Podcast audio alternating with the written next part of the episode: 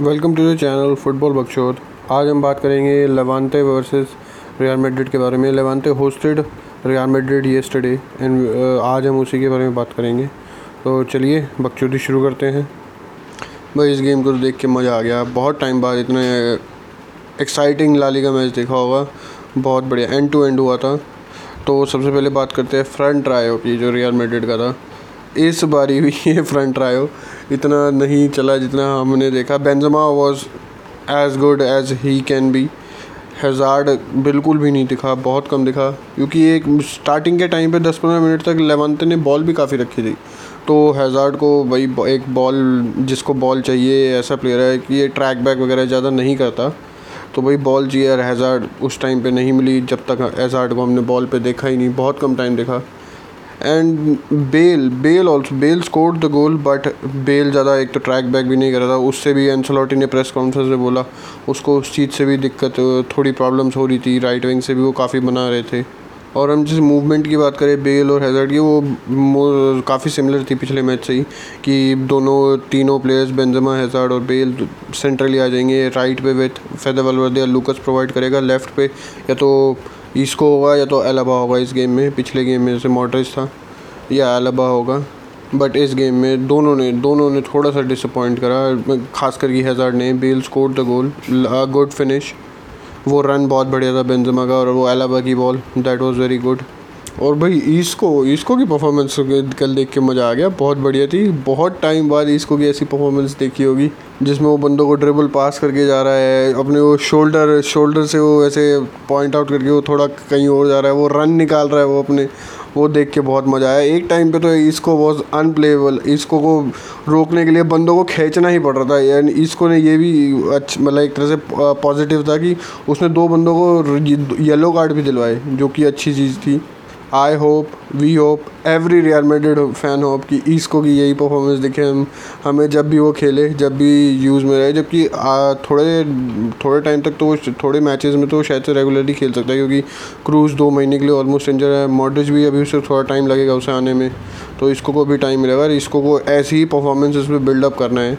And first first half performance from Real Madrid was very very very good specially half जब ख़त्म हो रहा था, उस टाइम पे जब तो भाई प्रेशर गलत बना रखा था। लवानता तो हागने लगी थी लिटरली प्रेशर में उन्होंने हागने लगी थी बट मिड दूसरा गोल नहीं मार पाई। कम से कम दो या तीन गोल तो होने चाहिए तैयार है हाफ़ पे। Real Madrid was that good उस टाइम पे तो। बट इट डेंट हैपन और उसके बाद हमें पता है लेवानते ने सेकेंड हाफ़ शुरू हुआ। सेकेंड हाफ़ के शुरू होते ही ट्वेंटी एट सेकेंड्स में दे इक्वलाइज उसने पूरी मोमेंटम की माँ बहने कर दी। क्योंकि अगर किसी से भी हम पूछते कि बेंच तो अगर ऐसा होता कि सेकेंड हाफ़ शुरू होते ही एक मिनट में एक टीम गोल मारेगी, वो कौन होती? वो बिल्कुल, जिन जिन जिन्होंने मैच देखा था, सब बोलते हैं कि वो रियल मेडेड होती बट वो लेवानते थी। लेवानते का वहाँ से मोमेंटम भी चेंज हुआ। और फिर उन्होंने दूसरा गोल भी बहुत जल्दी मार दिया।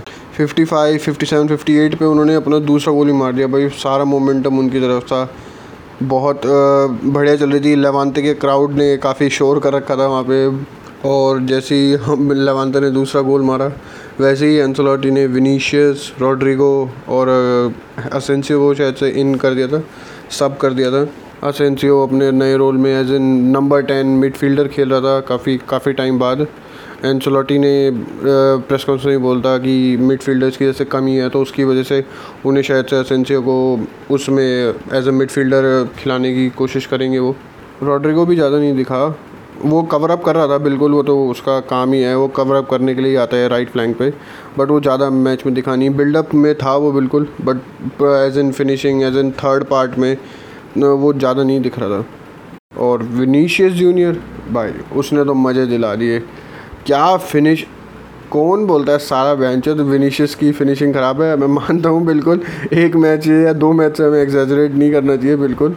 बट फ़र्स्ट फिनिश तो बंदे सेकंड बोल रहे बट फ़र्स्ट मेरे को ज़्यादा डिफ़िकल्ट लगी क्योंकि भाई द कामनेस क्योंकि हमें विनीशियस हमेशा हड़बड़ा जाता था। कभी भी उसका बैलेंस कभी ऐसा होता था, कभी वैसा होता था। भाई पता ही नहीं चलता था कि वो कहाँ शूट लेने वाला है। और स्पेशली उसने वो शॉट लेफ़्ट फुट से लिया जो कि विनीशियस बहुत कम लेता है, बहुत कम लेफ़्ट फुट से शॉट लेता है। और वो तब प्यारा शॉट इतनी प्यारी प्लेसमेंट पहला गोल मज़ा आ गया ही इक्वलाइज रियल ने फिर गोल खा लिया।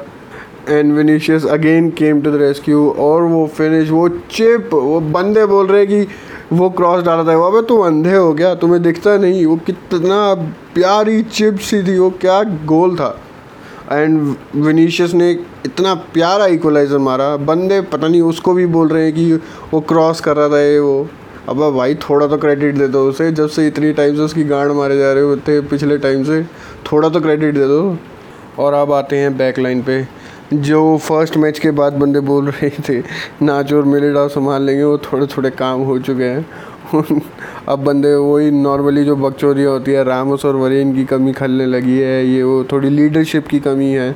बिल्कुल हो, बिल्कुल है, बिल्कुल वो तो हम मानते ही हैं बट बट द गोल्स जो लेवंते ने स्कोर करे, भाई यार उन्होंने न्यूमेरिकल सिक्योरिटी बढ़ा ज़्यादा करे थे। और एंसोलॉटी प्रेस कॉन्फ्रेंस में उसने बोला कि वो काफ़ी अपसेट था इस चीज़ को कि कि जैसे वो सेकंड गोल था, वो जो ब्रिलियंट वॉली फिनिश थी, उसमें रियल मेड्रिड के वहाँ पे से तीन ही प्लेयर थे और लेवानते के दो, वो फिर भी बॉल जीत गए।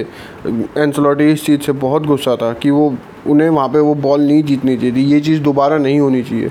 और थोड़े क्वेश्चंस और आ रहे हैं कि अब बंदे बोल रहे हैं, जैसे ये मैच में हमारा डिफेंस थोड़ा वीक था तो एलाबा लेफ़्ट पे क्यों खेल रहा है? एलाबा एज इन मोर एक्सपीरियंसड है, ये बट हाँ उसने सेंटर बैक इतने ज़्यादा टाइम के लिए नहीं खेला but as in player as in as in और as in leadership Alaba obviously Nacho और मिलिटाओ से तो बेटर ही है।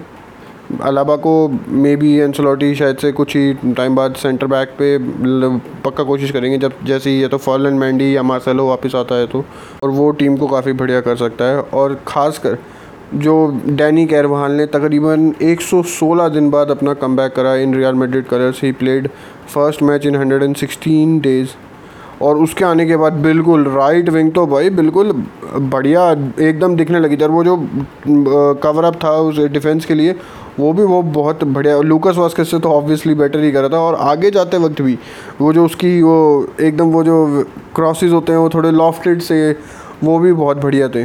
सो सर्टेनली कैरवाल इस टीम को बिल्कुल इम्प्रूव करेगा और कैरवाल का वीक इन वीक आउट खेलना ज़रूरी है।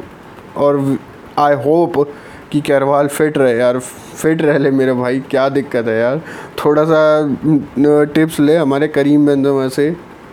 इस मैच के बाद बिल्कुल एंसलॉटी को डिफेंस पे बिल्कुल थोड़ा ज़्यादा ध्यान देना पड़ेगा। मेड्रिड का अगला मैच बैटिस से है, शायद से संडे को या सैटरडे को, पता नहीं।